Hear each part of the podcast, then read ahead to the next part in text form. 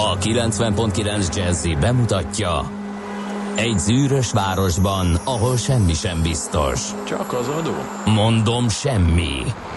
Ahol a kisbefektetőket senki sem védi meg a tőzsdei kilengésektől, és a sikátorokban leselkedik a kíméletlen hozamgyilkos. Csak négy férfi múlik a közbiztonsága. Hadnagy urak, merre vannak? A mindenre elszánt és korrumpálhatatlan alakulat vigyáz a rendre minden reggel. Ezek az állati nyomozók? Négy férfi egyeset és egy nyalóka. Ács Gábor, Gede Balázs, Kántor Endre és Mihálovics András.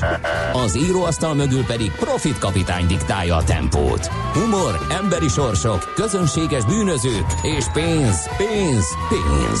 Egy különleges ügyosztály. A Gazdasági Muppet Show minden hétköznap reggel a 90.9 Jazzin. De is figyelj, ne csak a bárányok hallgassanak. De miért? Ha nincs pénzed azért, ha megvan, akkor pedig azért.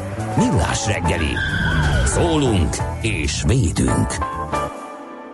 Jó reggelt kívánunk, kedves hallgatók, közönség! Hát akkor kezdjük el ma is a műsort, itt a 90.9 Jazzy Rádión, a Millás reggeli műsoráról van szó. Én itt aludtam, holnap is itt alszom, ma is itt alszom, mindig itt alszom.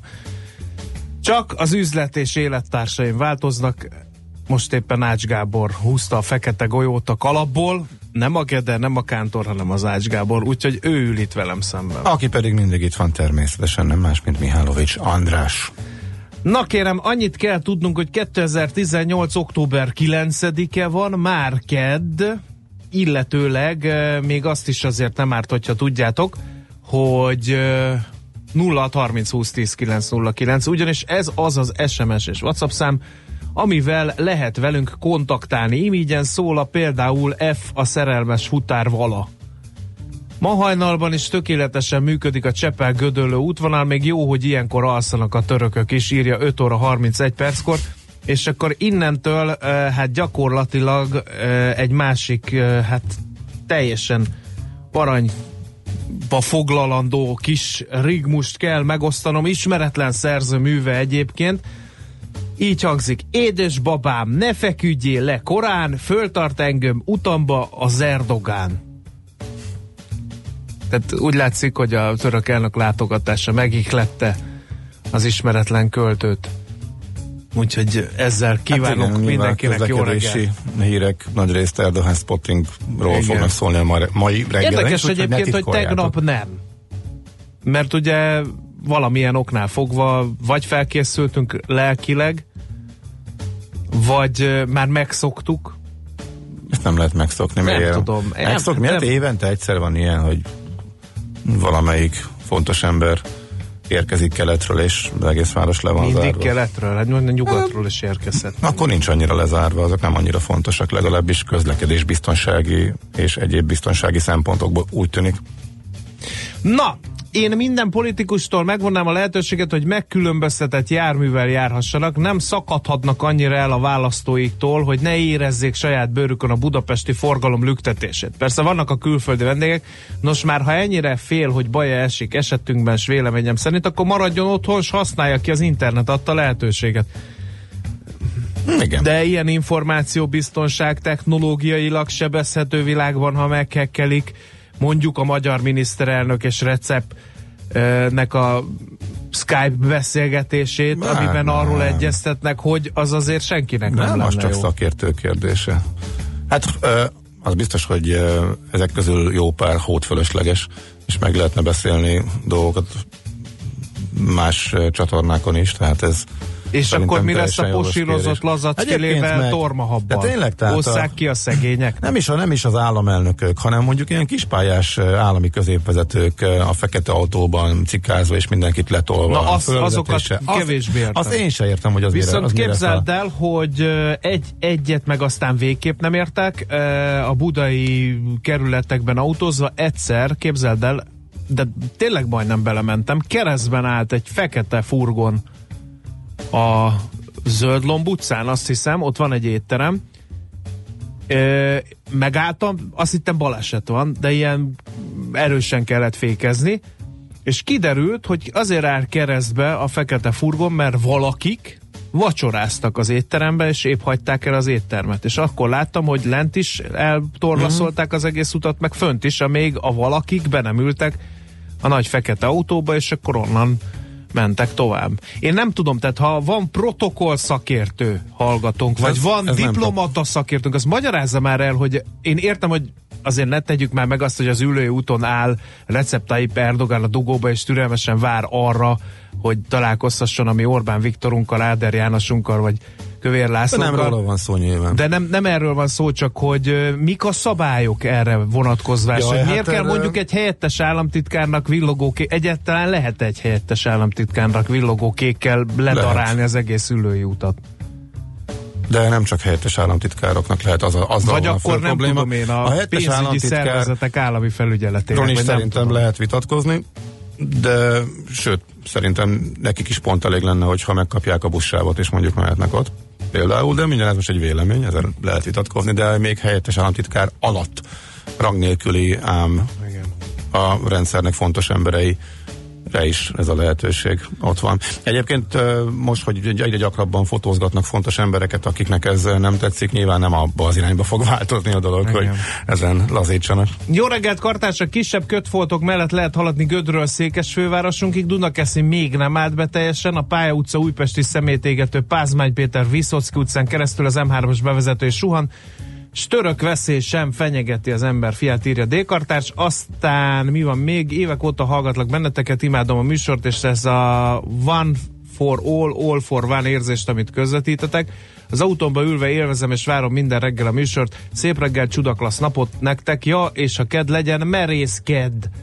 Ez Kispest, Zugló, Újpest gyönyörűen autózható, írja Anna.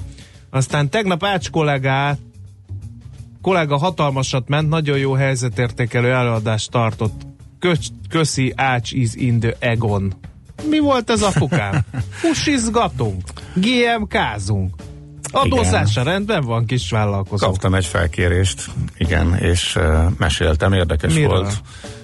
Hmm, a világ állapotjáról, makró helyzetről, illetve befektetések állapotáról, a állampapírok elszívó hatásáról és hasonló nyalánkságokról, uh, a piacok furcsaságairól, meg hát ilyesmiről. Köszönöm Mhm. szépen a kedves hallgatónak, ez most jól esett. Azért nem volt spotting tegnap, mert amikor adásban voltatok, még a Szekunál állt sorba uh-huh. az Ernakor, írja Pengész, akkor használják igen, igen. a buszsávot, ha tömegközlekednek.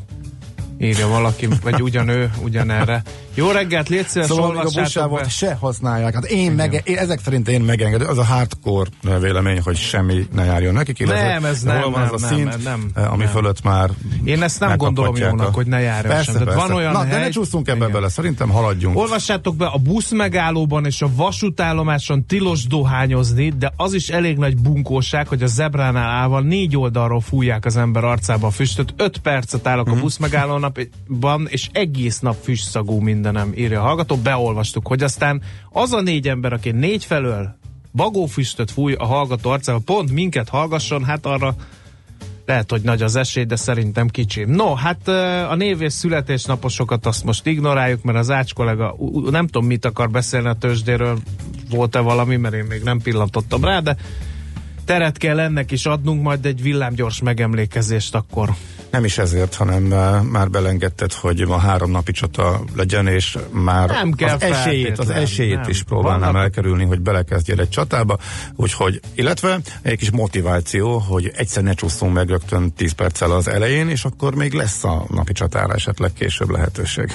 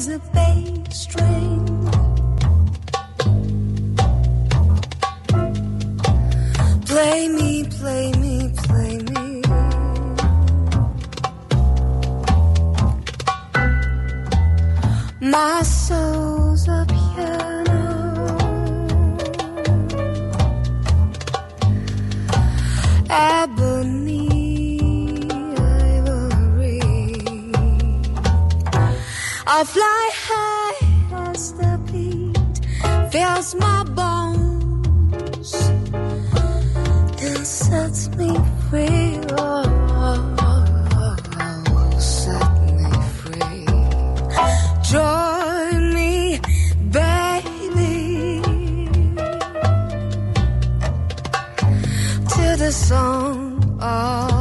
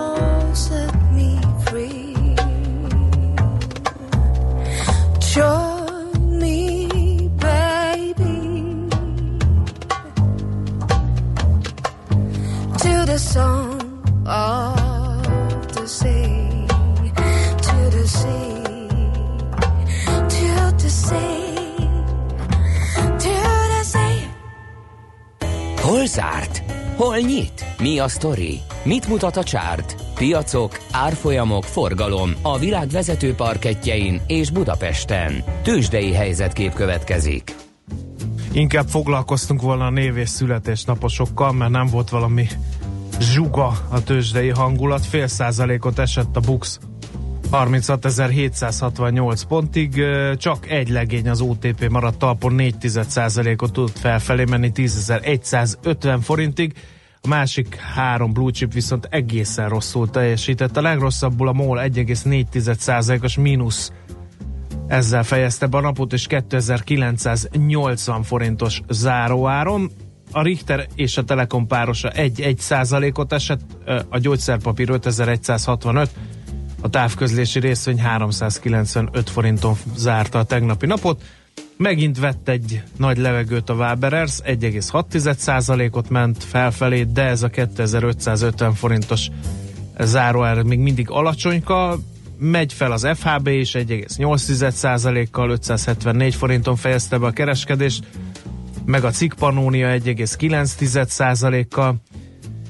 És ezzel a jó híreknek talán vége is, mert a kisebb és közepes papíroknál is előfordult, kérem szépen olyan, hogy egy Opus 1%-ot esett meg, az Appenin 2,8-at. Úgyhogy hát ilyen nem volt valami izmos, erős nap a budapesti tőzsdén, de nemzetközi hangulat se volt éppen felfokozott, nem? Hát, hogyha a végén kezdjük, akkor az abszolút pozitív, hogy visszajöttek az amerikai indexek, nagyon, nagyon negatív nap, nap, napnak indult, egy újabbnak, eh, mert hogy a emelkedő kötvényhozamok. Érdekes, ugye a hallgató, ha már szóba hozta ez a tegnapi prezentációmat, tényleg sok minden visszaköszön.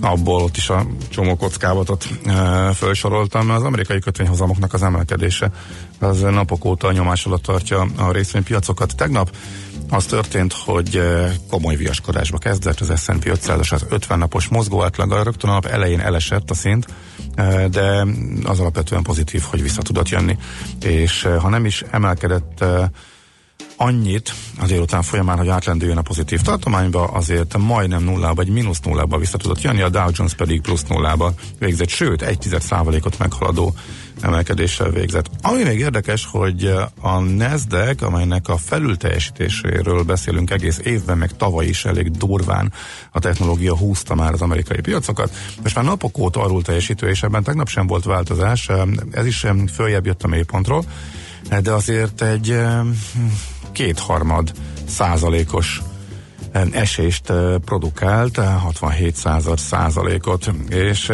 így már sok nap után megint érdemes így megnézni az éves teljesítményeket. Hát most már 12% a Nasdaq, és 7% az S&P 500-asnak az idei emelkedése azzal, hogy a Nasdaq alul teljesítővé vált. Tehát még mindig jobb az átlagnál a technológia, de már csak 50% os az a felülteljesítés az indexek szintjén, jóval nagyobb is volt a különbség nyáron a két mutató között.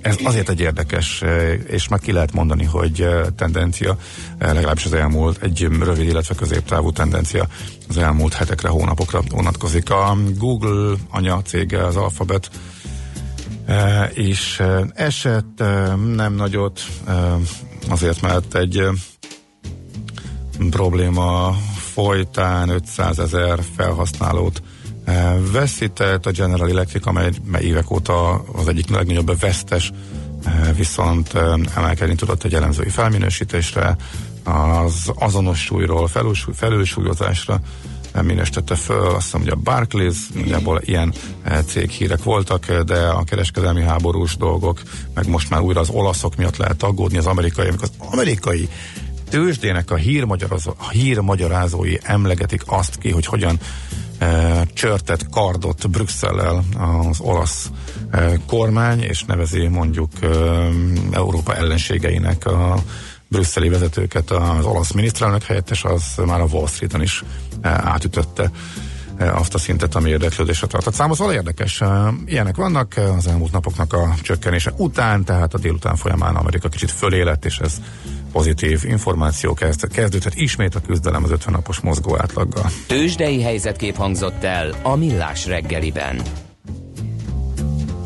No, hát néhány információt azért úgy érzem, hogy közzé kell tennünk. Az egyik az, hogy Isten éltesse Dénes nevű hallgatóinkat, mert nevük napja vagyon ma, illetve születésnaposainkat is.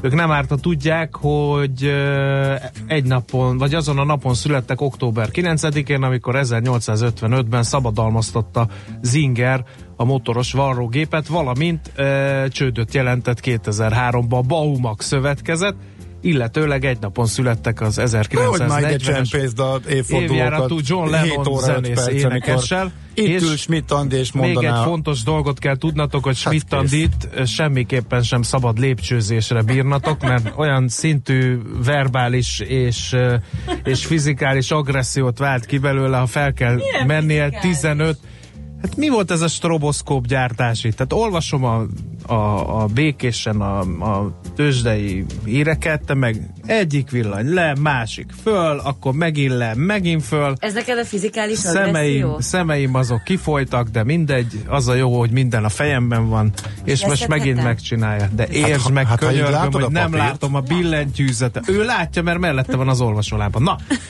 elég ebből a kutya-macska barátságból hallgassuk meg Schmidt Andi híreit. A reggeli rohanásban könnyű szemtől szembe kerülni egy túl szépnek tűnő ajánlattal. Az eredmény Krétával körberajzolt tetemes összeg. A tethelyen a gazdasági helyszínelők, a ravasz, az agy és két füles csésze és fejvállalakzat. A lehetetlen küldetés megfejteni a Fibonacci kódot. A jutalom egy bögre rossz kávé és egy olyan hozamgörbe, amilyet még Alonso Mózli sem látott. Millás reggeli, a 90.9 Jazzy Rádió gazdasági mapetsója. Vigyázat! Van rá engedélyünk! Együttműködő partnerünk a CIP Bank, a befektetők szakértő partnere. 7 óra 15 perc van, és azt kell közölnünk a Millás reggeliben a 90.9 Jazzy Rádión, hogy az M3-as bevezető a Szerencs utcától lépésben halad 0 30 20 10 9 0 9 ö, ezek, ez az SMS és WhatsApp számunk, ahova ilyen üz- üzeneteket lehet küldeni, a mikrofonoknál pedig Ács Gábor.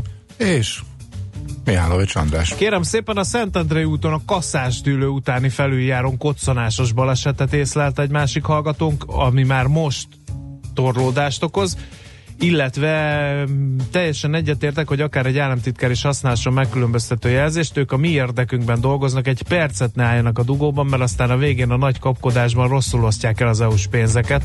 Az kellemetlen lenne, ha emiatt nem jutna oktatásra, írja Charter az irónia Zrínyi Miklósa.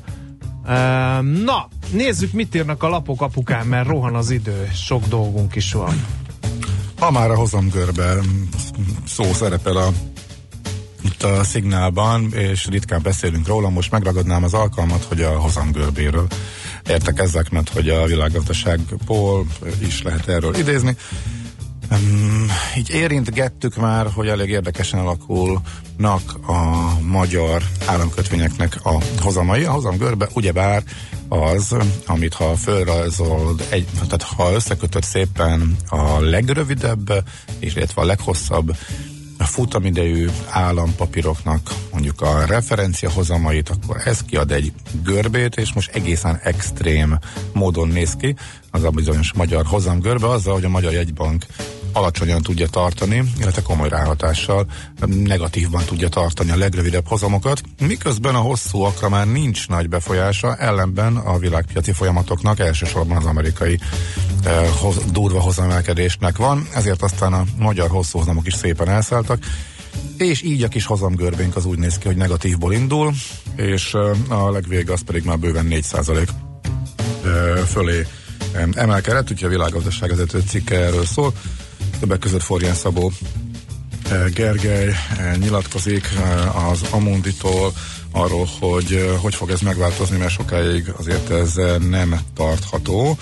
Tehát az Amundi befektetési igazgatója arra is lát esélyt, hogy az eleje fog fölmenni, nem pedig a vége csökkenni, és akkor így normalizálódhat majd a, a magyar hozamgörbe, illetve ennek a háttere, ez a világgazdaság vezető anyag. A kínai kisebb pánikról is a világgazdaságban e, lehet olvasni, mert hogy e, a jegybank Kínában e, már-már pánikszerűnek tűnő monetáris lazításokba eh, kezdett, eh, illetve folytatólagosan eh, követi el mindezt, hogy eh, likviditást biztosítson a bankoknak, pénzpumpáljon a piacokra. Ezzel azonban több szakértő szerint is inkább csak olajat önt a tűzre, és kérdéses, hogy a tőke kivonást uh-huh. meg tudják állítani. Egy másik érdekes cikk a Na. világgazdaságból. A fiatal diplomásokról szóló cikket ajánlom a g7.hu-ról. Az egész Európai Unióban szinte kizárólag Magyarországon csökkent a diplomások aránya a 25-34 éves fiatal felnőttek körében. A hazai folyamat szembe megy az uniós trendel, és várhatóan folytatódni is fog, írja a g7.hu. Azért szinte, mert a 600 ezres népességű Luxemburgban is kevesebb lett a fiatal diplomás az elmúlt három évben, ám jelentős különbség, hogy ott még így is a 25-34 éves korosztály több mint felének van diplomája, nálunk csak 30 százalékos ez az arány, bővebben tehát a g7.hu-ban. Illetőleg, még ezt hadd mondjam el, rövid Jó. leszek, megígérem, nem hogy vesztességet, hanem több milliárdos megtakarítást hozott az adófizetőknek a korábban befejezett letelepedési kötvényprogram. Ezt mondta legalábbis az államadosság kezelő központ arra reagál, hogy a Transparency International úgy számolt, hogy a program 30 milliárdos veszteséget hozhatott az államkasszának. És az indok pedig, a magyar állam ugye 2013 és 2017 között összesen 1,8 milliárd euró névértéken bocsátott ki ilyen értékpapírokat, és az államadóság kezelő központ szerint az állam kötvény kamatozása a teljes kibocsátási időszakban kedvezőbb volt, mint a hasonló módon értékesített lakosságnak is kínált termékeké. Még egy érdekességet hadd emeljek ki a világgazdaságból, részletesen elemzik az MNB adatokat, és ez tényleg érdekes, hogy mennyire nő a külföldi bankkártya használat. Tehát a magyar bankkártyával külföldön végzett eh, tranzakcióról, tranzakciókról van szó, tehát nem az van, hogy van egy bővülés, amelynek az üteme szépen lassul, hanem az ütem is gyorsul. 42%-os volt a fél év per fél év adatokban a bővülés az idei első fél évben, ami nagyon érdekes. 2014-ről 15-re nézek ilyen 10%-ot, aztán 16-ra is ad. Most a számokat látom, és közben fejbe a változást próbálom kikalkulálni. 15%, 20%, kicsit több, és akkor erről is hirtelen fölpattant, tehát durván eh, még az üteme is eh, egyre jobban megugrik, egyre inkább használjuk tehát a bankkártyánkat fül- külföldön, amiről azért szerintem téves lenne azt a következtetést levonni, hogy eddig nem bíztunk meg a bankkártyákban, és most már igen. Mm, Ebbe az is benne van, hogy külföldön egyre több helyen lehet használni, és a, a fő célpontok, ahol mondjuk a magyarok nyaralni járnak, és egyre inkább bevezetik a, a bankkártya használatot. Gondolok itt például Görögországra, ahol ez tök látványos volt például tényleg az elmúlt években. E, Meg hát, amiben mi itt az elsők között voltunk, és büszke jelenthetjük, hogy a hanyatló nyugat is követi a érintéses, egy érintéses fizetést köznyelven mai napig csippanós, vagy paypassos, ugyebár, és az érdekes látni, hogy sok év késéssel már Nyugat-Európában is mindenhol szinte ez működik. És ezt látjuk, hogyha megyünk külföldre, az pedig hát mindenképpen az itthon is már egyre inkább megszokotthoz képest jóval gyorsabb, mint a készpénzes szerencsétlenkedés. Úgyhogy erre is vezethető vissza, és ez most már nem, ez már félig meddig a lapszemle volt, itt már a saját tapasztalatok, illetve agyszüleményeim is bekerültek ebbe, de lényeg az, hogy ez, erről a cikk is a világgazdaságban olvasható.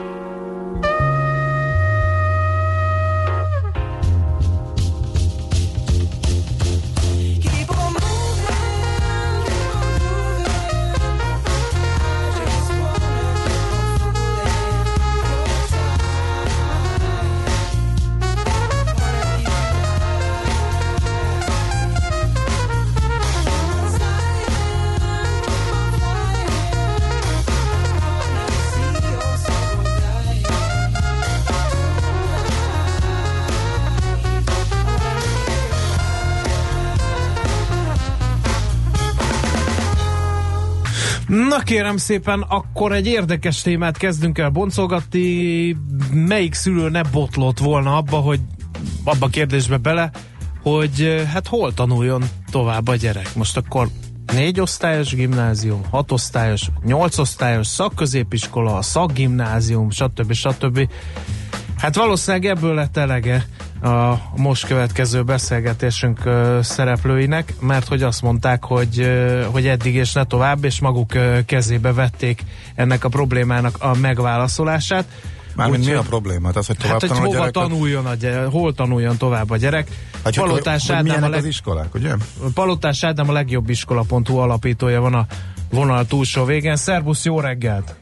Jó reggelt, sziasztok! Nagyjából stimmelt a történet, amit én itt felvázoltam. Ugye szülőként gondoltatok egy nagyot, és ezt a problémát próbáltatok megoldani a továbbtanulással Igen, igen. kapcsolatban. Igen.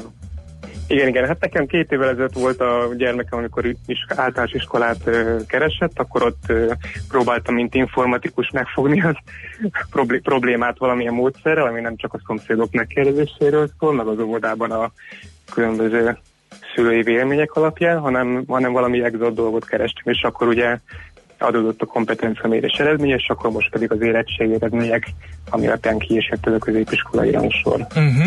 Uh, rangsorokat uh, említettünk. Uh, mi a, a módszertan, hogy állt össze ez a középiskolai rangsor?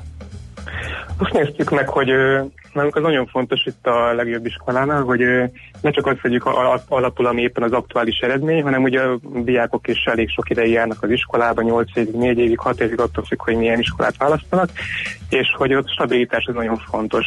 Ezért nem csak egy évre néztük meg az eredményeket, hanem 5 év, öt évet vettünk alapul, és azokat néztük végig, hogy milyen érettségi eredmények érkeztek be, milyen kompetenciamérés eredmények vannak, azok hogy alakultak, és próbáltuk próbáltok ilyen matematikai modellel ezeket a, ennek az amplitúdóját valahogy tompítani, és egy ilyen átlagos eredményt kihozni, amivel minden, minden évben ugyanaz, vagy hasonló eredményeket lehet kihozni. Uh-huh.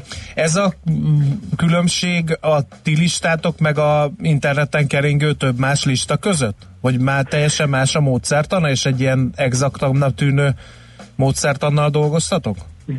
Hát pontosan nem tudom, hogy a többiek hogy, hogy számolnak, az, az biztos, hogy mi, mi ezt, ezt figyelembe vettük. Erről láttuk, hogy ez, ez nekünk nagyon, nagyon uh-huh. fontos szempont, és ö, emiatt, emiatt alakítottuk így, illetve még a létszámokkal számoltunk, hogy melyik iskolában hányan jelentkeztek. Úgyhogy egyébként minden, mindenhol hasonló szerintem egyébként a számítási módszertan, de ebben szerintem azért uh-huh. különbözünk, hogy egy ilyen stabilitási időszakot nézünk, ami 5 év Uh-huh. terjedelmi. No, ennek alapján melyik magyar középiskola lett a legjobb? Hát mi is, mi is, mi is meglepődtünk. A, A lova, tippel lovas nem kéne, a fazekast mondanám. Igen, igen. Hát a Veszprémi lovas jött ki nekünk az első helyre, de egyébként megnéztük az eredményeket, és nagyon pici különbség van mondjuk az első és a tizedik helyezett között is. Uh-huh. Tehát igazániból a mi módszerünk alapján egy pár pont különbség van a, a, az első és a tizedik helyzet uh-huh. között is még akár, mert mindegyik iskola nagyon-nagyon erős, nagyon-nagyon jó, úgyhogy hát ilyen kis kicsi apró Nüansznyi különbségek, ahogy igen, szokták mondani. különbségeken, úgyhogy Uh, igen, már az meglepetés, hogy egy vidéki gimnázium uh, lett az első. Hogy szerepeltek a fővárosiak? Melyik lett a második, és melyik lett a harmadik? Mm.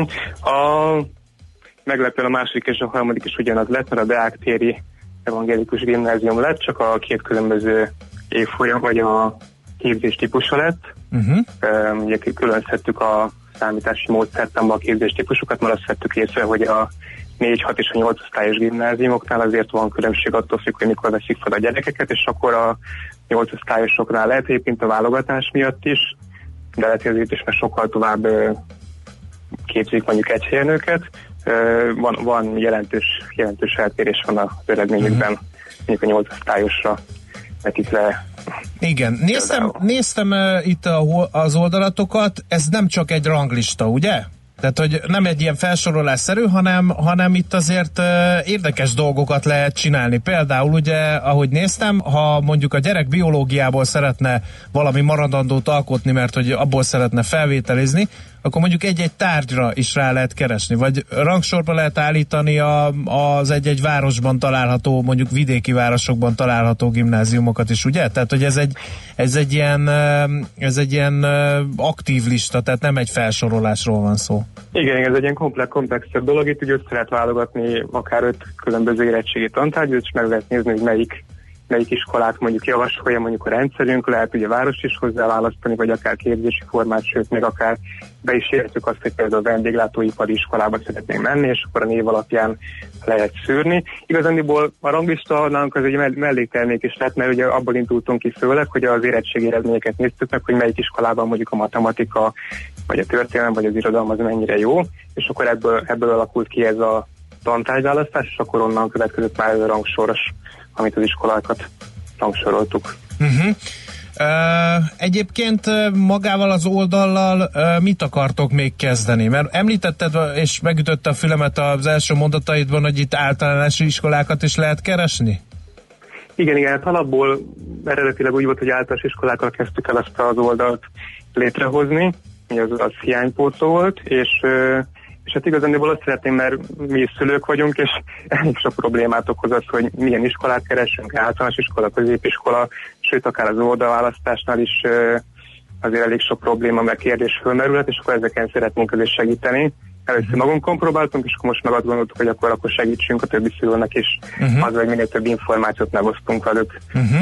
És egyébként ez valahol egy üzleti vállalkozásán növi ki magát, vagy csak um, simán um, segít, segíteni akartunk, megcsináltuk, így maradt, illetve hát nyilván azért ez sok energiát igényel, lesz folyamatosan a tartani, frissíteni, szóval hova, szeretnétek, hova szeretnétek fel, felfuttatni? Ö, igen, igen, egy, egyelőre ilyen lelkes, lelkes uh, csapat van, az egész, az egész uh, portál mögött, de szeretnénk, hogyha abban lenne egy, olyan, egy föntartható vállalkozás is akár lenni belőle, és, és egy olyan, olyan központot kialakítani, ahol tényleg az iskolák mellett akár a délutáni foglalkozások, például valaki TSMT tornát keres, vagy mondjuk sak, szakkörre szeretne menni, akkor ezt is nyugodtan fordulhat hozzánk, és akkor meg tudja keresni akár a körzetében, akár a városában a megfelelő uh-huh. képzéseket. Uh-huh. Ami még nagyon hasznosnak tűnik böngész az oldalatokat, ez az iskolán kívüli elfoglaltságokat is listázzátok.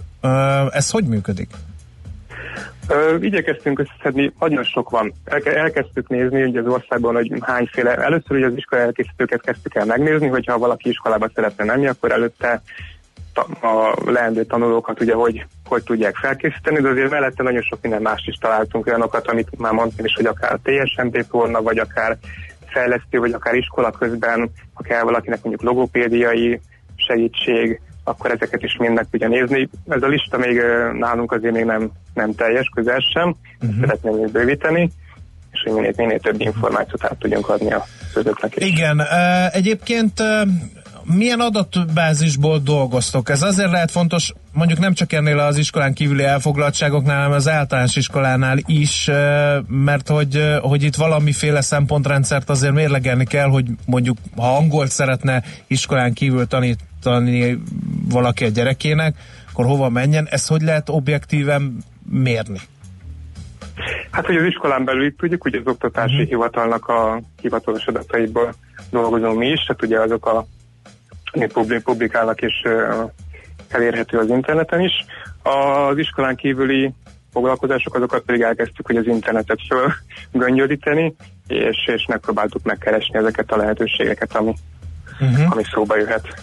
Értem. És az a fontos része lesz, hogy tehát mondjuk a, úgy, ahogy mondjuk a utas beszámolók egy szálláskereső oldalnál azért a legfontosabb értékét képviselik. Itt is nyilván mindenki a legszebbet írja magáról, és elején ez még nincsen, de mondjuk eh, kvázi a szülő reakciók, illetve értékelések, főleg itt a, nem csak az iskolákról, hanem az iskolán kívüli dolgokról, ez, ez, ez benne lesz, erre hangsúlyt fektettek, vagy, vagy ez hogy álltok hozzá? Igen, ez jó kérdés. Most készítünk elő egy ilyen egy kutatást, egy másik, egy partner cégünkkel, és akkor ott velük szeretnénk együtt egy ilyen kutatási eredményt nem sokára pár héten belül publikálni, és akkor erre, ehhez kapcsolatban pedig majd ö, lesznek különböző olyan dolgok, amiket meg lehet adni az iskolák tulajdonságával kapcsolatban, ami mondjuk nem, az, nem a mérés eredménye, nem az érettségi, hanem ami más, ilyen például, hogy mekkora a tornaterem mérete, vagy, vagy nem tudom, hogy milyen külföldi kapcsolatai vannak az iskolának, milyen egyéb eredményeket ért el, például különböző versenyeken, akár nemzetközi versenyeken is, úgyhogy ezekben is szeretnénk tovább lépni, ez egy pár hét múlva valószínűleg el is fog készülni. Kati hallgató kérdezi, hogy figyelembe veszitek-e a tanári állomány változását, képzettséget, a szociális érzékenységet, mert ezek is fontos szempontok. Ez nem tudom például az utóbbit, hogy lehet objektíven mérni, sőt az előbbit is, hogy a tanári állomány változását, tehát az eredmények gondolom önmagukért beszélnek, egyelőre ezekre tudtok hagyatkozni, Igen, hiszen igen, ezek tehát í- hivatalos igen. adatok.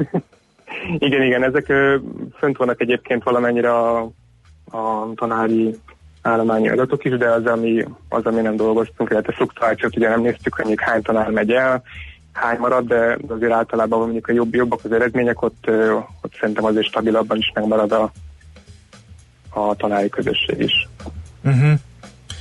Jó, uh, egy másik észrevétel, így zárásként, hogy a Radnótiból 40% külfön tanul tovább, uh, erre nem mértetek rá, nem is került be az első tízbe. Hát ezt például nem tudom megint csak, hogy hogy lehet mérni. Tehát, Erre lesz az, amit pont, mond, mond Mhm. beszéltünk is az előbb, hogy, egy, hogy ezek az olyan információk, amit úgy nem lehet ö, mondjuk az egész országos minden iskoláról összegyűjteni. Igen. Úgyhogy erre szeretnénk egy külön kampányt indítani, és akkor ezeket az információkat is összegyűjteni. Ezek nagyon fontosak, és ugye egy-egy diáknál, szülőknél ez ugye tényleg egy kulcs szempont is lehet, és tényleg ezek a mérési eredmények, meg a rangsor, ez csak, egy- ez csak egy készület annak, hogy mondjuk melyik iskolát uh-huh. választjuk. Ugye fontos, hogy melyik városban lesz, hogy most elköltözik-e, egy középiskolában, mondjuk egy kollégiumban, vagy pedig otthon marad a családdal. Tehát ezek nagyon fontos kérdések, és nem csak az eredmények számítanak, hanem, hanem sok ilyen más Mhm. ilyen szoft tulajdonság is. És akkor nyilván ezeket is majd szépen lassan, folyamatosan próbáljátok beépíteni, hogy minél uh, Igen, igen, igen. Tehát most is egyébként legyen. nagyon sok videó elérhető az iskolákról, ahol meg lehet őket nézni, bemutatók, bemutatókat, és akkor szeretnénk ezt tovább bővíteni. Uh-huh. uh-huh. Jó, még egyszer hol lehet megnézni akkor a legjobb középiskolákat, és ugye nem csak gimnáziumokról van szó, hanem szakközépiskolákról, szakgimnáziumokról, 4-6-8 osztályos gimnáziumokról, tehát egy ilyen teljes középiskolai körképet kap a, az ember, ha felmegy erre az oldalra, ami pedig Középiskolai rangsor.hu, erre külön uh-huh. kialakítottunk egy oldalt, legjobbiskola.hu-n belül egy, uh-huh. egy szekciót szántunk erre. Oké, okay, nagyon szépen köszönjük, és sok sikert a szülői társadalom nevében a kezdeményezésetekhez. Köszönjük szépen! Minden jót, szia! Sziasztok! No kérem, hát akkor a középiskolai rangsor kapcsán beszélgetünk kicsit e, a, erről a, a, az oktatási helyzetről is, meg hogy mi mindenre jó egy ilyen szülői kezdeményezés. A vonal túlsó végén Palotás Ádám, a legjobbiskola.hu alapítója volt.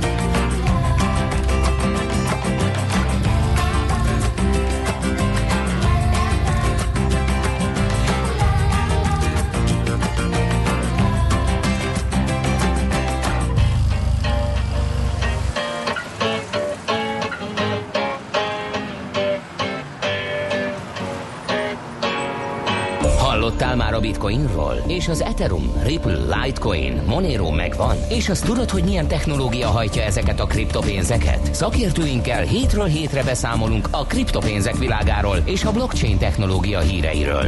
Kriptopédia, hogy értsd is, mi hajtja az új devizát. No kérem szépen, akkor még előkerítjük Debreceni Barnát, hogy beszéljünk egy kicsit a, a kriptodevizákról. Néhány hírt eh, azért ide kell, hogy ollózzak. A legfontosabb pedig az, hogy betiltják a béna jelszavakat Kaliforniában, olvasható több helyen a magyar sajtóban ez a hír.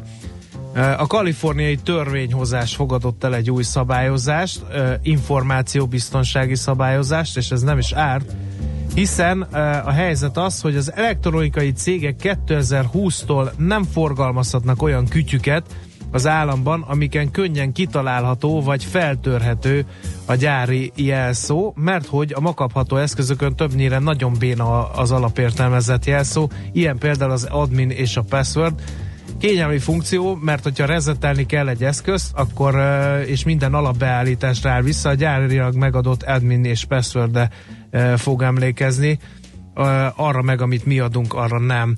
Két év múlva, tehát Kalifornia ezt betiltotta, kíváncsian várjuk, hogy lesz-e követője a kezdeményezésnek. No, akkor ha jók az információim, akkor Debreceni Barna itt van a vonal túlsó végén, ugye ő a Mr. Coin bitcoin automatákat üzemeltető Sinré Kft-nek az ügyvezetője. Szerbusz! Sziasztok, jó reggelt! No, hát mivel kezdjünk az extremitással, vagy a rögvalósággal? Mert hogy ugye a Wall Street nagyágyúk is szeretnének kriptotősdét indítani, ez a nagyon kemény történet. Az meg, hogy a világ legújabb kripto devizája a Petro, amit ugye a venezuelaiak kínjukba kitaláltak, az meg már talán egy kicsit a megmosolyogtató kategória. Kezdjük talán a komolyabbal, nem? Mégiscsak egy komoly rovatról van Oké, okay, oké. Okay. Na hát, um, ugye ez azért leginkább arról szólt, hogy, hogy a az intézményi befektetők egyre inkább kerülgetik a kriptopénzeket, nem szeretnének ebből kimaradni, egyre nagyobb üzletet látnak benne ők is, de hát hiányzik a, a piacról a, igazából a megbízható letitkezelő tőzsde, stb. És ahhoz, hogy egy intézményi befektető beszálljon a buliban, ez nagyon komoly szabályoknak kell, hogy megfeleljenek amit az amerikai tőzsdefelügyelet támaszt velük szemben. És az az igazság, hogy nagyon kevés ilyen tőzsde van, talán, talán egy van, ami talán megfelelne, ez a Gemini, ugye ez a, a Winklevoss testvéreknek a tőzsdéje, a többi ilyen hébe-hóba vagy megfelel, vagy nem, vagy hát darabkája megfelelnek, úgyhogy a TD Ameritrade, ami Amerika talán legnagyobb brokerháza bejelentette, hogy több, több más Wall, Wall Street-i um, mindenféle egyéb trading, high frequency trading um, céggel összeállnak és csinálnak egy, egy rendes tőzsdét, ahogy azt kell. De erre miért van szükség? Mármint az ő szempontjukból. Tehát a hagyományos tőzsdékkel kapcsolatos hírek azok így riasztóak mondjuk egy intézményi befektető számára? Tehát féltik a a betétesség pénzét attól, hogy valaki mondjuk egy már működő bitcoin tőzsdét meghekkel és elvisz onnan dolgokat? Vagy, Igen, vagy mi a, például. Mi a... Meg hát eleve, eleve egy tőzsde, egy elszámolóház, és egy letétkezelő, ez, ez három különböző intézmény kell, hogy legyen, hogy ne lehessenek vissza, hogy hát jó lehetnek így is visszaélések, hogy a visszaéléseket vissza lehessen szorítani. Az összes nagy kriptotőzsde az mind a három egyben. Uh-huh.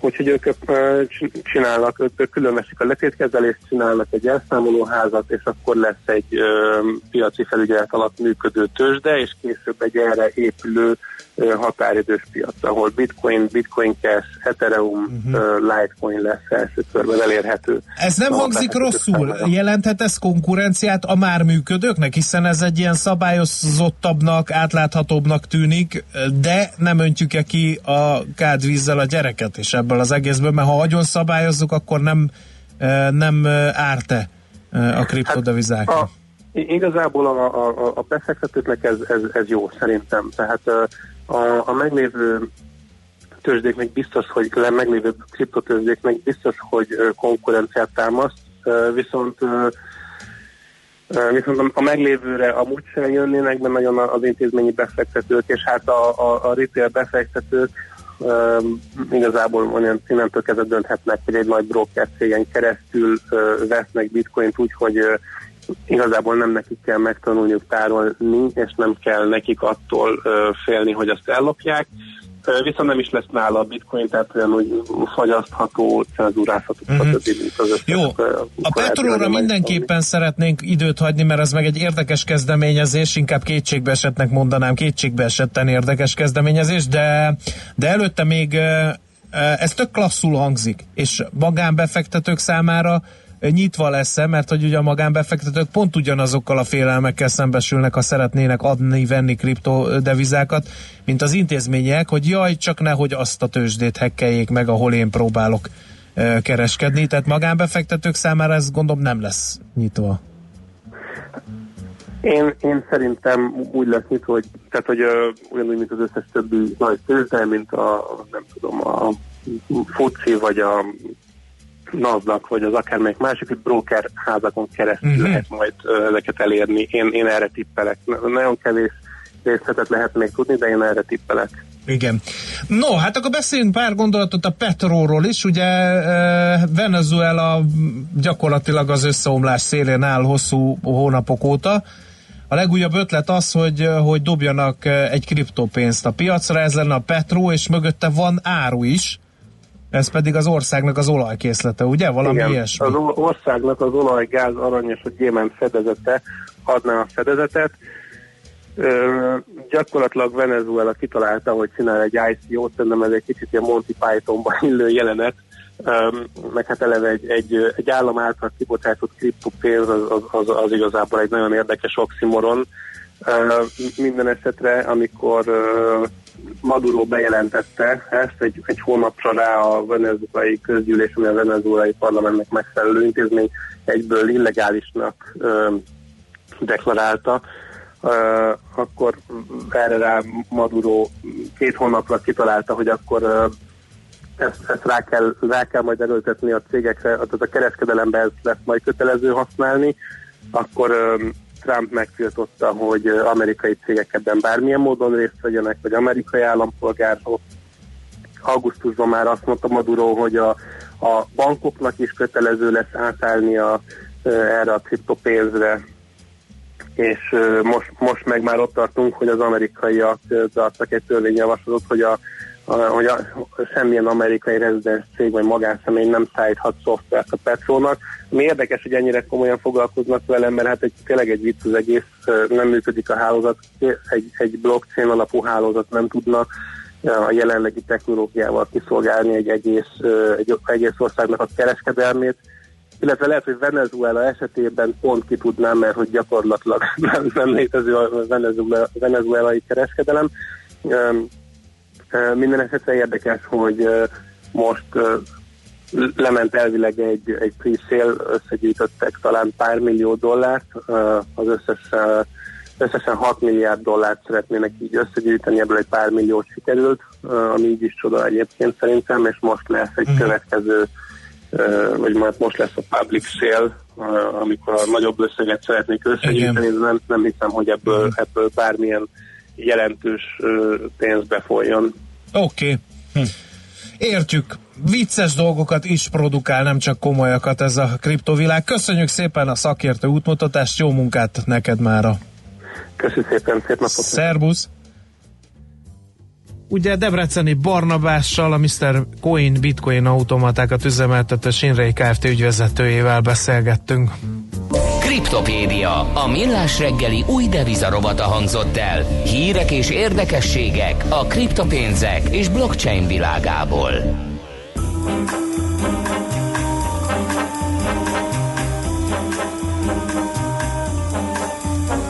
The boys watch the girls while the girls watch the boys who watch the girls go by.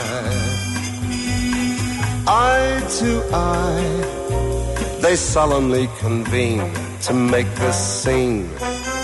Which is the name of the game? Watch a guy word a dame on any street in town. Up and down, and over and across romance's bus. Guys talk, girl talk, it happens everywhere.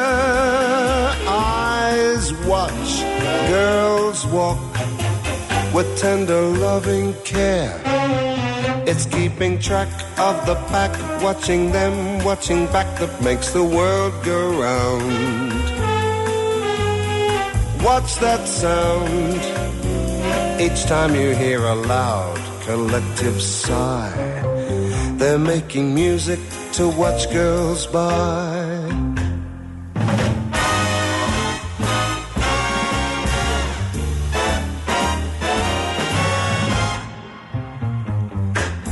Eyes watch, girls walk with tender loving care. It's keeping track of the pack, watching them, watching back that makes the world go round. What's that sound? Each time you hear a loud collective sigh, they're making music to watch girls by. They're making music to watch girls by.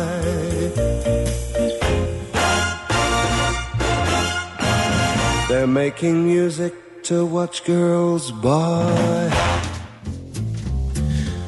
No kérem, elég sokat beszélgettünk a digitális transformációról, meg hogy ez kell, meg hogy ez elkerülhetetlen, mert hogy aki kimarad, az lemarad, de az inkonkrét esetekről, hogy ez hogyan lehet ezt a digitális ugrást megcsinálni mondjuk egy kis vagy egy közepes magyar vállalkozásnak, arról kevés szó esik. Hát most lesz erről is szó a műsorban. Digitális transformáció a gyakorlatban legalábbis egy szeletét megpróbáljuk ezt ö, felvillantani. A vonal túlsó végén Poloc Anett, a Accept Hungary Kft. ügyvezetője, valamint Gém Péter, ugyanennek a társaságnak a regionális üzletfejlesztési vezetője. Szerbusztok! Mindenki itt van, Jó ugye? reggelt, sziasztok! Jó reggelt! Jó reggelt! Akkor Anettől kérdezem, hogy eh, mit kell tudni az Accept Kft-ről, csak hogy a hallgatók is tudják, hogy miért pont veletek beszélgetünk ebben az ügyben. Rendben. Hát az x most már közel 19 éve azon dolgozik a Microsoft partnereként, hogy olyan innovatív üzleti megoldásokat nyújtson a ügyfeleik számára, amivel segítse akár a digitális transformációt is elérni. Itt leginkább az üzleti megoldások alatt vállalatirányítási és ügyfélkapcsolati uh-huh. rendszereket értünk, teljes körülön a Microsoft platformon uh-huh. működünk és Na végre, mert beszélgetve KKV-kkal azt lehet hallani, hogy oké, okay, hogy vannak a nagy cégeknek megoldásai arra, hogy én hogy legyek digitális és 21. századi vállalkozó, de ezeket a, a, a sablon megoldásokat eh, hát valahogy át kell transformálni eh, az egyedi igényekre. Ha jól értettem szavaidat, ti pont ezt csináljátok. Így van, így van, hogy van egy keretrendszerünk, és azon belül pedig olyan iparági ö, megoldásokat, kis vertikumokat építünk ki, amik mind a kis és középvállalatoknak, de egészen a nagyvállalatoknak is jó Mhm. lehet. Mhm. És ahogy említetted, igen, ez a digitális transformáció most egy nagyon népszerű történet, és manapság mindenki most erről beszél, Azonban az én véleményem az, hogy nem egyszerű a cégvezetők számára ebből a hatalmas étlapból kiválasztani a számukra megfelelőt, és hát egy olyan típusú cég, mint az x is ebben tud igazán segítséget nyújtani a cégek számára. Mhm. Mennyire ö, mennyire rugalmas ez az egész rendszer, amit ö, ti csináltok? Ezt azért kérdezem, hogyha valaki mondjuk egy cipő felső rész készítő, ez a kedvenc példám, elnézést érte, kitalál valami nagyon-nagyon jó dolgot a már említett Microsoft platformon, akkor azt más cipőrész, cipő felső rész készítőknek tudjátok adaptálni? Mondhatnátok, hogy Szabó bácsi már kitalálta, te ne erőlködj rajta? Hát ennyire leegyszerűsítve nincs a dolog, de ha röviden kellene válaszolnom, akkor mégis az igen szó Mhm. jut eszembe. Tehát igen, nyilván a, most már rengeteg ta, ö, bevezetésen túl vagyunk, ez már sok száz ö, ilyen bevezetést csináltunk, és hát nem titok, nyilván gyűlik a szaktudás, gyűlik a tapasztalat, gyűlnek az iparági ismeretek is, ahogy te mondod, ö, nyilván ez is, de akár egy csavargyár, meg ö, egy szolgáltató cég számára is tudunk olyan megoldásokat nyújtani, amivel már nyilván benne van a szakértőinknek a tudása, és ezeket próbáljuk kézzelfogható megoldásokká átfordítani. Pont ezért fejlesztünk olyan saját egyedi megoldásokat is, amik teljesen iparákhoz kötöttek. Igen. Akár nagykereskedelem, akár hulladékgazdálkodás, tehát számos ilyen Mhm. megoldás van, de remélem a jövőben a te példádnak is megfelelő cég jelentkezik nálunk, és akkor ö, ebből is fogunk tudni muzsikálni. Igen. A következő kérdés az, hogy, és megint csak beleütköztünk ebbe már néhányszor, hogy, hogy hallják a digitális transformációt, de, de sokan azt gondolják, hogy hát ez nem is biztos, hogy engem érint. Ugye az ehhez értők meg azt mondják, hogy tájékozódni kell, olvasni kell, nem szabad lemaradni, és nagyon sokat kell gondolkodni a cégvezetőknek azon, hogy hogyan lehet, és ez most a legkisebb cégektől a legnagyobbakig értendő a cégvezető szó. Mekkora szerepe van mondjuk a hozzátok hasonló cégeknek az edukációban arra, hogy felhívjátok a figyelmet arra, hogy, hogy, hogy van ez a digitalizáció, hogy hogyan lehet ennek az előnyeit megragadni, hogy hogyan lehet digitálissá tenni egy céget, stb. stb. Én azt gondolom egyébként így az Anessa abszolút egyetértve, hogy nekünk óriási szerepünk van ebben. Gondold végig azt, hogy a Microsoft napi szinten 5-10-20 applikációt publikál a, a weben, ami egyrészt már az ő szűrőjükön átment, és nekünk a mi szakértőinkkel közösen, nekünk ezt meg kell szűrni, és le kell fordítani az ügyfeleink számára, hogy értsék azt, hogy miről szól. Napi 5-10-20 applikációt nem bírnak áttekinteni, sőt, a mi, mi kollégáink sem tudnak, tehát mi szűrünk már valamilyen szinten. Uh-huh. Nekünk elsődleges és legfontosabb szerepünk, amellett, hogy persze megoldásokat szállítunk, hogy ezeket az információkat szűrve már beépítjük a következő projektjeinkbe. Mert különben eh, nézd, nem fog mindenki teljesen testre szabott rendszereket bevezetni. A mi szerepünk az, hogy valamilyen kvázi, nagyon csúnya szó, és azért meg fognak engem majd a kollégáim egy kicsit fedni, dobozos megoldásra ültessünk rá olyan kisebb applikációkat, ami az ügyfeleink a legmagasabb szinten vannak kiszolgálva, és szolgáljuk ezt a digitális transformációs átállást. Mert igazából, ha nincs ebbe benne, akkor egy idő után lásd HR piacon, ha valaki nem digitalizálódik, egyszerűen már most nem tud munkaerőt magának találni. Uh-huh. Tehát ilyen egyszerű a példa. Igen. Vegyünk egy konkrét példát, ez a CRM, ez azért lehet fontos példa, mert hogy ugye ez az ügyfelekre fókuszál, például egy hasznos hatása az, hogy az ügyfeleket maximálisan ki tudja szolgálni az ezt alkalmazó vállalkozás, hogy valamiféle élményt ad, ami ugye a digitalizáció egyik fontos vívmánya lehet. De CRM megoldásból van ezerféle a piacon, ha csak a, a már említett Redmondi óriás céget nézzük, ott is van gondolom Amerikában, nem tudom, Szerbiában olyan dolog, amit már, amit már valaki kitalált ezen a platformon. Ezeket is gyűjtitek és adoptáljátok a magyar piacra? Így van. Hát nekem az elsőleges szerepem az, hogy én megtaláljam ezeket a partnereket a nemzetközi piacon. Nem titok, nagyon sok olyan partnerrel dolgozunk együtt, akár holland, akár török, akár, akár cseklegákkal, akinek van valamilyen sziget megoldásuk. Azt mondjuk, hogy mondjuk az egészségügyi szolgáltás területén kell valamilyen megoldás, akkor én tudom, hogy van a holland piacon olyan szállítópartner, akivel együtt dolgozva nagyon egyszerűen és viszonylag gyorsan adaptálható megoldást tudunk az ügyfélnek adni. Vagy hogyha arról van szó, hogy valakinek szüksége van egy, egy retail, egy kiskereskedelmi, kereskedelmi egységet kiszolgáló megoldásra, akár ERP-ben, akár CRM-ben van olyan partnerünk, akivel együtt dolgozva viszonylag könnyed adaptálható, és ilyen, ilyen nagyon egyszerű uh, esettanulmányokon keresztül meg tudjuk mutatni, hogy oké, okay, hogy te most így működsz, de van egy olyan jó uh, megoldás, ami egy picit másképp uh, van felépítve, mint ahogy te működsz a napi gyakorlatban, és igazából itt van egy döntési lehetőség, hogy azt mondom, hogy van egy kész megoldás, és bevezetem saját magam részére, és egy picit alkalmazkodok hozzá, vagy azt mondom, hogy oké, okay, a magját meghagyom, és még rájöttem az, az applikációkat, ami segítségünkkel, amivel egy teljesen testre szabad és teljesen jó ügyfélélményt adok a végén a, a, a, az end usereknek. Uh-huh. Vice versa is működik? Tehát ha valami magyar cégnek ti adott esetben kitaláltok valamit, és ez nagyon jól működik a gyakorlatban, akkor azt, annak a hírét viszitek külföldre? Na, na, hát ebből testvércégünk most nem a reklámot nem csinálva nekik, alapvetően nehéz gépkezelésben olyan ERP-t terveztek, ami kifejezetten nehéz gép, tehát ilyen nagy munkagépek, ásógépek, bányagépeknek a, a teljes menedzsmentjére, a bérletes menedzsmentjére, eladására, szervizére van felépítve. Értelemszerűen ezt most, most már közel 40 országban értékesítik. Uh-huh. Hogy működik ez az információ átadás a gyakorlatban? Hírleveleket küldtök, vagy szeánszok vannak, vagy hogy működik? Hát ez, Tehát, ez hogyha egy nagyon kis nehéz. vállalkozó most hallja ezt a beszélgetést, és azt mondja, én bizony engem érdekel ez a dolog, akkor csöngessen be hozzátok direktbe, vagy, vagy, vagy hogy működik ez? Alapvetően igen, csöngessen be hozzánk, vagy nézze meg a weblapunkat, de alapvetően ez egy nagyon nehéz kenyér. Én több mint egy éve foglalkozom ennél a cégnél ezzel, és ez egy eléggé zárt világ. Alapvetően itt ilyen kölcsönös együttműködések, kölcsönös ilyen e, megállapodások vannak, mi is adunk valamit, ők is adnak valamit. Tehát most e, mutatom azt, hogy igazából ez egy hosszú-hosszú és e, nagyon messzire vezető út, amit közösen együtt viszünk végig. Mert a Microsoft az adott, és mellett, hogy mi hogyan építjük fel a, a saját kvázi ügyfélállományunknak a, a leszállítandó dolgokat, azt közösen találjuk ki. Uh-huh, uh-huh. De gondolom vannak konferenciák, meg, meg egyéb rendezvények. Persze, persze, ügyfélterem. a Microsoft is szervez ilyen konferenciákat, mi is szervezünk olyan rendezvényeket, amikor meghívunk vendégelőadóként külső partnereket, uh-huh. és ez nagyon jó, mert látják azt a, a, a mi ügyfeleink a magyar piacon, igen, igazából nem egy árugasztó dolgot akarnak bevezetni, mert valaki már megcsinálta, uh-huh. alapvetően csak igazából megfelelő módon kell adaptálni a magyar piacra, a magyar viszonyokra.